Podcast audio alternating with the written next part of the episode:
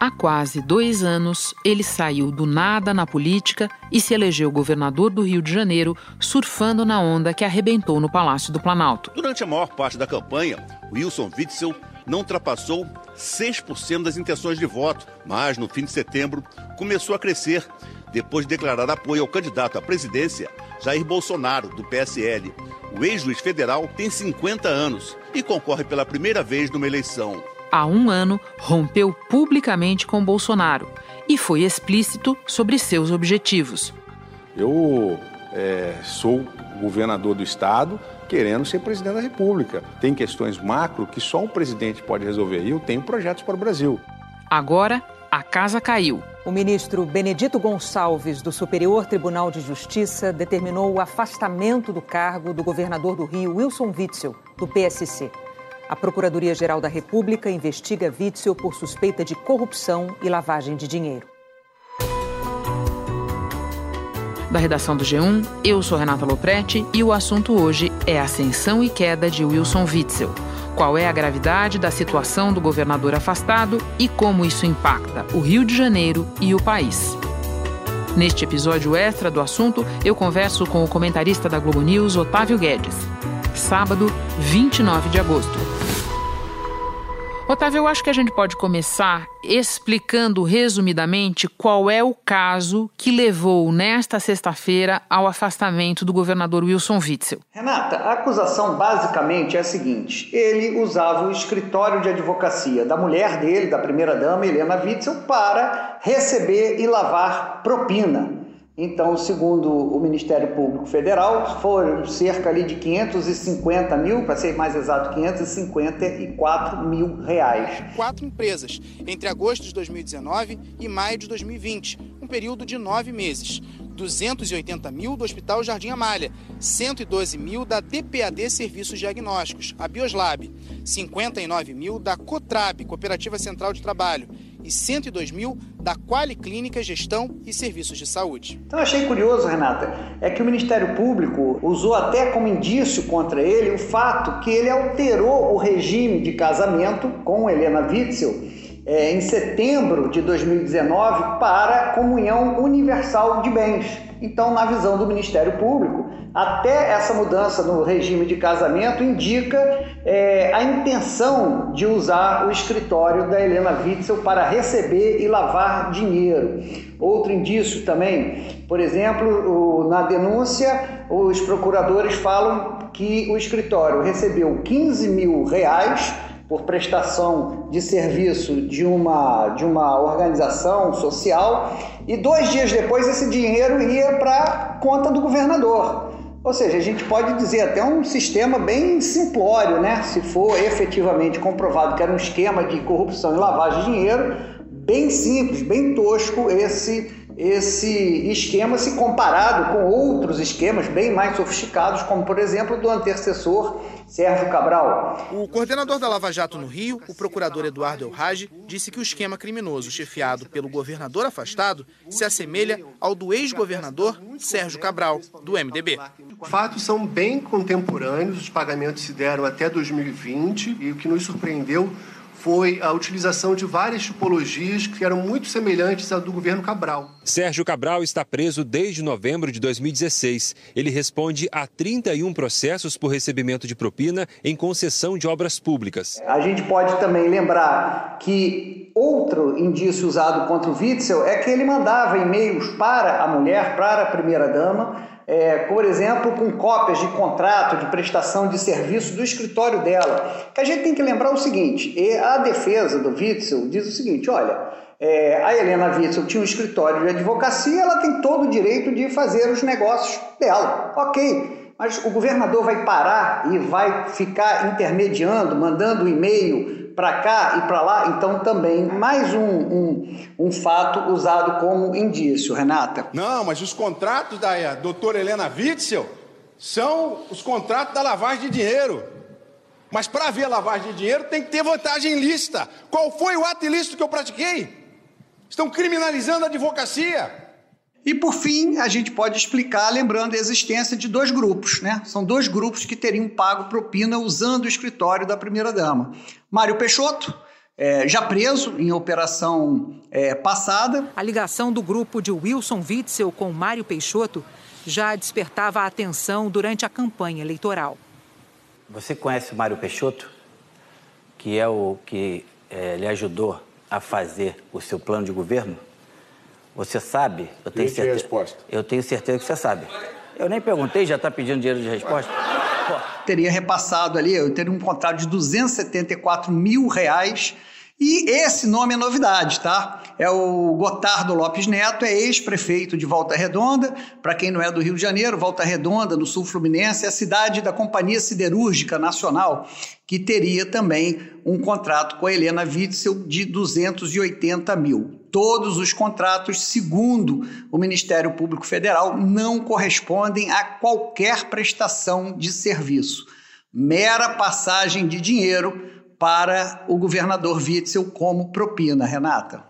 Otávio, e é importante lembrar que na origem desta investigação estão irregularidades na contratação de serviços muito conhecidos do público, porque relacionados ao enfrentamento da pandemia, certo? Exatamente. É, não só na pandemia, como também, Renata, é, eles, ou em outras operações, eles citam é, contratação de organizações sociais. Essa investigação ela tinha aí como objetivo descobrir fraudes justamente na, nas contratações durante a pandemia. Mas ela foi expandida depois que o Superior Tribunal de Justiça decidiu que a investigação do Ministério Público do Estado deveria passar para Brasília, para o Foro Federal. A Polícia Federal está nas ruas e o alvo é a cúpula do governo do Rio. A operação de hoje prendeu 13 pessoas. O pastor Everaldo, presidente do PSC, foi preso. Ele é considerado o homem forte do governo Witzel.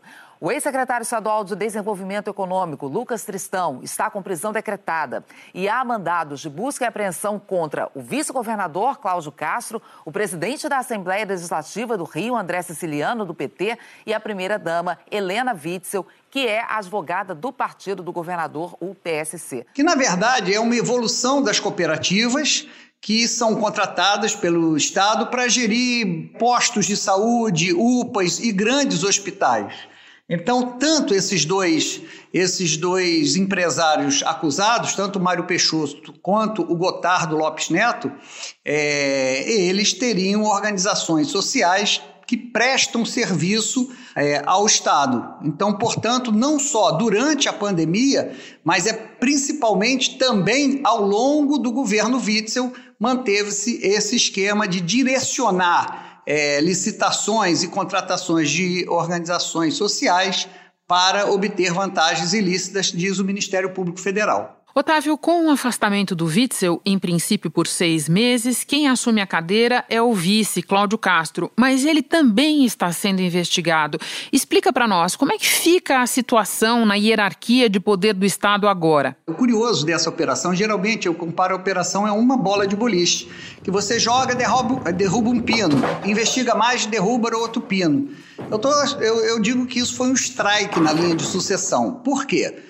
Sem o Witzel, com o Witzel afastado, assume o vice, Cláudio Castro, que é investigado. A Procuradoria-Geral da República afirma que Cláudio Castro, em conjunto com André Siciliano, presidente da Assembleia Legislativa, e Wilson Witzel, organizou esquema criminoso para desvio de sobras do orçamento da Alerj em proveito dos deputados. De vereador a vice-governador e, a partir de hoje, governador em exercício, foram quatro anos. O primeiro mandato na Câmara começou em 2016, pelo PSC, Partido Social Cristão. Em nota, o governador em exercício, Cláudio Castro, disse que lamenta os acontecimentos de hoje. Se o Cláudio Castro for impedido de exercer ali o mandato interino, assume o presidente da LERJ, André Siciliano, que também é investigado. Então sobra o presidente do Tribunal de Justiça, o desembargador Cláudio de Melo Tavares. E aí você tem dois cenários, Renata. No caso de impedimento desse trio, é, se ocorrer até dezembro, é, você tem novas eleições. Mas se já for no ano que vem, portanto, nos últimos dois anos do mandato do Witzel, aí nós teríamos uma eleição indireta na LERJ para ver quem ia concluir esse mandato tampão. Otávio, nós falamos até aqui dos problemas do Witzel na esfera criminal. Agora, ele também tem problemas na esfera política com o processo de impeachment que corre contra ele na Assembleia Legislativa. Explica para nós, esse processo tem como base a mesma investigação, outra investigação e em que pé está esse processo? Olha, Renata, é, tem uma dificuldade aí, porque os impeachments que a gente acompanhou, que a gente conhece, e são de presidentes, é, eles são formados quando você já há, uma, já há um histórico de CPI, já há uma investigação prévia e os dados são conhecidos. Só que na LERJ não teve uma CPI. Não teve uma CPI.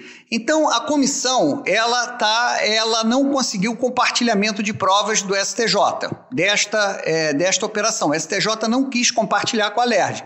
Agora entende-se, há denúncias contra deputados. Então como é que eles vão compartilhar provas com quem está sendo investigado, com quem vai sofrer medida cautelar? Então a LERJ definiu o seguinte: vamos focar num ponto que tem a assinatura do governador. Renata, lembra que a gente falou do Mário Peixoto, que é Lembro. um dos empresários que teria usado o escritório para pagar propina? Pois bem, esse Mário Peixoto tem uma organização social chamada UNIR, e essa UNIR estava desqualificada. O que, que significa isso? Que ele não poderia prestar serviço ao Estado. O Witzel deu uma canetada, olhou o processo e falou: não, eu vou requalificar a UNIR. No, nos bastidores, diz que esta organização de saúde é porque havia uma briga entre o Mário Peixoto e o pastor Everaldo. O pastor Everaldo dominava a Secretaria de Saúde e essa UNIR queria disputar contratos também com é, digamos assim, com as organizações sociais ligadas ou supostamente ligadas ao pastor Everaldo. Os procuradores afirmam que o pastor Everaldo criou uma caixinha para arrecadar o dinheiro da corrupção. Ele cobrava um pedágio de fornecedores que tinham pagamentos a receber do governo. E além de direcionar a contratação de organizações sociais para a área da saúde, ele montou um esquema que contava com a participação de dois filhos. Então a Alerj está pegando esta assinatura do Witzel, a requalificação da Unir, para levar adiante o processo de impeachment. Durante o recesso do Judiciário, o presidente do STF, Dias Toffoli, tinha suspendido a tramitação e determinado que a Assembleia formasse uma nova comissão especial para julgar o caso. Hoje, Alexandre de Moraes afirmou que o rito adotado pela Alerj até o momento não fere a Constituição ou a legislação brasileira sobre impeachment. O processo aprovado em junho investiga crime de responsabilidade por desvios na área da saúde. Bom, você lembrou de início para gente processos recentes na história de impeachments de presidente, Otávio. E nesses processos, se tem uma coisa que o brasileiro já entendeu, é que impeachment é algo que depende fundamentalmente do apoio que o governante tem ou não no seu correspondente legislativo, né? Congresso, no caso de presidente, e no caso do governador, Assembleia Legislativa legislativa. Conta para nós qual é o tamanho, qual é a solidez do apoio ao Witzel na Assembleia Legislativa. Olha, mais sólido do que o ar, Renata. O ex-juiz, que se tornou governador do Rio, foi eleito como uma esperança no combate à corrupção. E depois de suspeitas de que deputados do Rio estavam sendo gravados, Witzel perdeu o apoio de deputados do Rio, agora sofre um processo de impeachment. Esse processo, portanto, foi instaurado em 10 de junho de 2020, com 69 dos 70 votos. E eu posso garantir, Renata, o Witzel nunca se preocupou em criar uma base é, de apoio sólida na LERD e não tem essa base hoje e depois do, do que ocorreu dos últimos fatos, provavelmente nunca terá. Otávio, a gente sabe que a ascensão do Witzel foi totalmente colada na ascensão do Bolsonaro. Ele, Witzel, se colou na família para ter o resultado eleitoral espetacular que ele teve em 2018. E que depois eles romperam e desde então é uma grande troca de acusações mútuas, né? Bolsonaro sempre que tem é, a si próprio, ou principalmente a família, envolvido em algum é, noticiário embaraçoso no Rio de Janeiro, atribui algum tipo de maquinação designação do Witzel. Da mesma forma, o governador, nesta sexta-feira, atribuiu tudo que está acontecendo com ele a uma perseguição do presidente Jair Bolsonaro. Agora, a procuradora da República, a doutora Lindora, ela tem relação já foi inclusive divulgado na imprensa com Flávio Bolsonaro. Em Brasília, o presidente Jair Bolsonaro riu ao falar sobre o governador e disse que a situação no Rio está pegando. Existem indícios de que o presidente esteja atuando, tenha atuado para tirar o Witzel de cena? Olha, Renata, o que a gente pode dizer com certeza, como fato, é que há indícios de que o Bolsonaro tem interesses em ampliar o seu poder dentro do estado do Rio de Janeiro. Ele próprio já falou tanto em entrevistas quando estava naquela crise com o Moro, é, que ele queria indicar o superintendente da Polícia Federal, como também naquela reunião ministerial. Mas é putaria o tempo todo para me atingir mexendo com a minha família. Já tentei trocar gente da segurança nossa no Rio de Janeiro, oficialmente, e não consegui. Isso acabou. Eu não vou esperar fuder minha família toda de sacanagem ou amigos meus, porque eu não posso trocar alguém da segurança na ponta da linha que pertence à estrutura nossa. Vai trocar. Se a briga era pela superintendência federal, é, da superintendência da Polícia Federal aqui no Rio de Janeiro, a cadeira do Palácio Guanabara é muito mais, digamos assim, atraente, por dois motivos. Primeiro, você tem um maior acesso à Polícia Civil, apesar da independência, você pode ter acesso a informações sobre investigações contra a milícia. É, nós temos o caso Marielle ainda, que está sendo investigado, e também, e também a gente tem que lembrar que em dezembro, agora, o governador do Rio de Janeiro escolhe o sucessor do Eduardo Gussen, procurador-geral de Justiça do Rio de Janeiro, chefe do Ministério Público Estadual, o que faz o Ministério Público é, Estadual, o que está investigando? A rachadinha, o Queiroz. Sim. Então, para quem deseja ter informações sobre investigações contra amigos e familiares, a cadeira é, do Palácio Guanabara é muito mais atrativa do que uma superintendência da Polícia Federal, pelo qual Bolsonaro lutou, brigou. Na conta da primeira-dama do Rio de Janeiro, não entrou dinheiro espécie, muito menos cheque de origem desconhecida.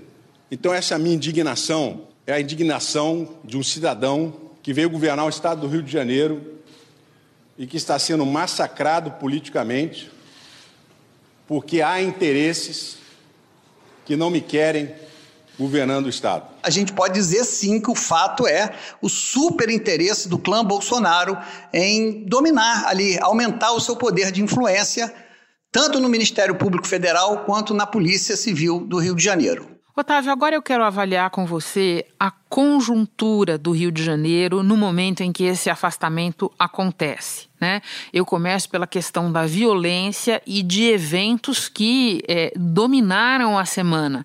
Você pode nos lembrar qual é, é o noticiário do momento aí a esse respeito? Renata, nós temos é, uma crise de segurança que é permanente aqui no estado do Rio de Janeiro. O STF ele suspendeu a política de segurança do Witzel por acreditar que ela estava é, contrariando direitos básicos do cidadão, direito à vida, enfim, são mais de sete direitos constitucionais. O Supremo determinou ao governo do estado, por exemplo, que o uso de helicóptero nas operações só pode ocorrer em casos de necessidade e precisa ser justificado.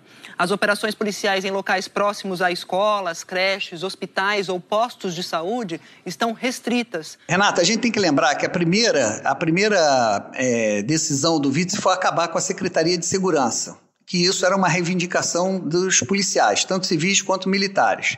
A partir daí, o Witzel, ele é um ele é um governador bolsonarista, porque foi eleito nessa onda, ele é um produto do, dessa onda bolsonarista e fez um discurso que era tiro na cabecinha. Aquilo que for possível fazer para prender, nós vamos prender. Agora, se for é, o bandido de arma na mão, surpreendido, numa situação que coloca em risco a comunidade, ele vai ser abatido. É muito é, questionado, inclusive isso foi questionado no STF, que falou: olha, não pode ter essa política de segurança.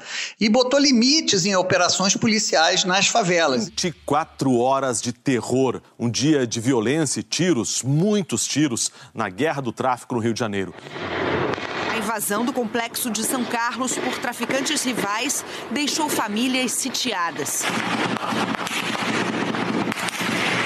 Uma mãe entrou em desespero ao ver mais de 10 bandidos passando na porta de casa. Cala a boca. E mais uma vez, inocentes perderam a vida. Ana Cristina da Silva, de 25 anos, levou dois tiros de fuzil e morreu a caminho do hospital. Ela estava com um filho de três anos no colo. É, a polícia acusa o STF de é, proibir operações policiais, o que não é fato. O que o STF está fazendo no Rio de Janeiro diz o seguinte: olha, pode fazer operação contra o crime, sim, desde que seja planejado, desde que se tenha inteligência. Não pode ser assim com tiro, colocando a população civil é, em risco. E tem a pandemia, né, Otávio? A gente falava no começo da nossa conversa dos contratos na saúde que estão na base dessa investigação de irregularidades, e tem o fato de que o Rio de Janeiro está sentindo e sendo impactado pela pandemia mais do que outros estados e de que outros grandes centros do ponto de vista da taxa de mortalidade, da taxa de novos casos a esta altura. Então, isso é um problema também que se une a esses outros, não? Renata, nós já estamos no terceiro secretário de saúde desde o início da pandemia. É, um foi preso e outro saiu dizendo: olha, eu não vou aqui ficar à frente porque isso não é uma secretaria, isso é uma organização criminosa. A partir de documentos encontrados e também da delação do ex-secretário estadual de saúde, Edmar Santos, a investigação identificou três grupos de poder dentro de uma organização criminosa encabeçada por Wilson Witzel, que, segundo os procuradores, repetem o que acontecia nos governos de Sérgio Cabral e Luiz Fernando Pezão. E nós estamos um, temos aí agora o terceiro secretário de saúde tentando dar jeito. Para você ter uma ideia da situação, o Witzel é, na, tem chamado agora o, o Edmar Santos, o ex-secretário de saúde, que virou delator, de canalha, de bandido, mas a gente tem que lembrar que o Rio de Janeiro, quando é, ele decidiu tardiamente afastar o Edmar, ele criou uma outra secretaria para o Edmar continuar com foro privilegiado. Então o Rio de Janeiro, ele não tinha conseguido construir nenhum hospital de campanha, mas tinha duas secretarias para tratar de Covid. O Witzel é o sexto governador do Rio investigado por corrupção. Em quatro anos, todos os cinco ex-governadores eleitos no Rio de Janeiro e vivos ainda já foram presos todos respondendo em liberdade, exceto Cabral. Moreira Franco foi preso no ano passado suspeito de recebimento de propina. Antônio Garotinho chegou a ser preso e já foi condenado por fraude eleitoral. A mulher dele, Rosinha Mateus, também esteve na cadeia e tem condenação por improbidade administrativa. Sérgio Cabral está preso desde novembro de 2016 e acumula uma pena de 294 anos. Luiz Fernando Pezão não terminou o mandato. Ele foi preso acusado de corrupção. Enfim, Otávio, o, como explicar o Rio de Janeiro para quem olha essa situação? Quem estuda né, é, essa situação lembra o seguinte: o estado do Rio de Janeiro foi o único estado que, no golpe de 64, é, teve políticos caçados à esquerda e à direita porque o Lacerda representava a direita no estado do Rio de Janeiro e a ditadura caçou o Lacerda também. Já havia caçado a esquerda e caçou Lacerda e todos os quadros lacerdistas. Então, nesse vácuo, o que que veio? Veio o tal do chaguismo. Chagas Freitas. O que que é o chaguismo, Renata? O chaguismo era um governador clientelista que loteava a máquina do Estado ali entre deputados. Então, a Alerj né, virou o centro de poder, porque ali tudo era loteado. Era a política, por exemplo, da bica d'água. Né? Você levava a água à comunidade em troca de votos. E cada, cada bica d'água era de um deputado, cada secretaria era de um deputado.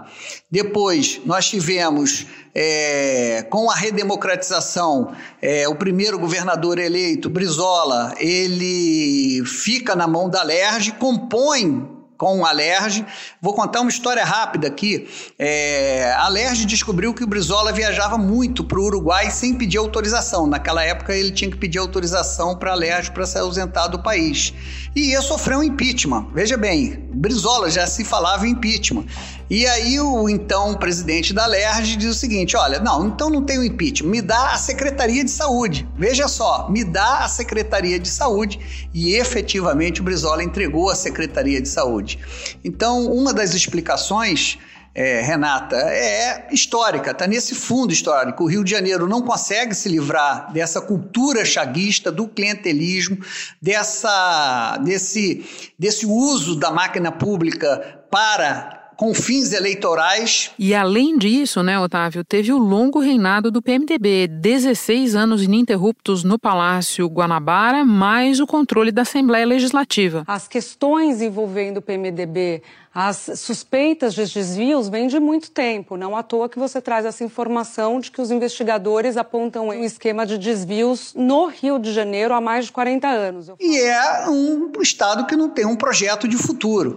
Quer dizer, também sofreu, vamos lá, agora perdeu o status de capital, não houve um projeto do o que seria o estado do Rio sem ser, sem ser a capital federal e depois uma fusão, juntar a Guanabara com o antigo estado do Rio de Janeiro.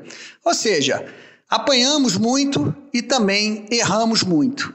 Por isso estamos nessa situação. Otávio, muito obrigada por dividir conosco a tua longa experiência na cobertura do Rio de Janeiro. Um prazer ter você no podcast. Bom trabalho aí. Renata, o prazer é todo meu. Muito obrigado pela oportunidade.